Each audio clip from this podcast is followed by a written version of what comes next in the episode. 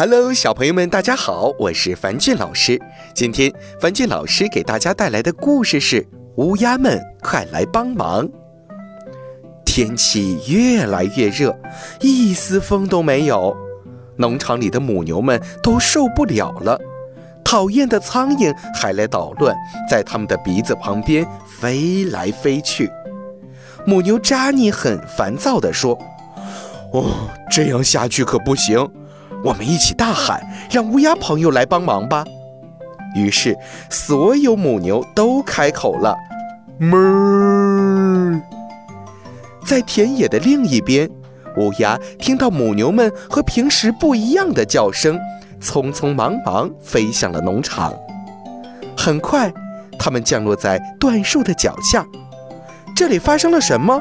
乌鸦问。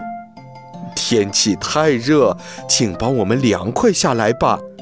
看我们的！说干就干，乌鸦们飞到椴树最下面的树枝上，有节奏地在上面又蹦又跳。在它们身体的重压下，树枝哗啦啦地摇动起来，就好像一把扇子。哦，真舒服，请继续跳吧。母牛们很享受。当他们觉得不热的时候，乌鸦们已经累得脚都要抽筋了。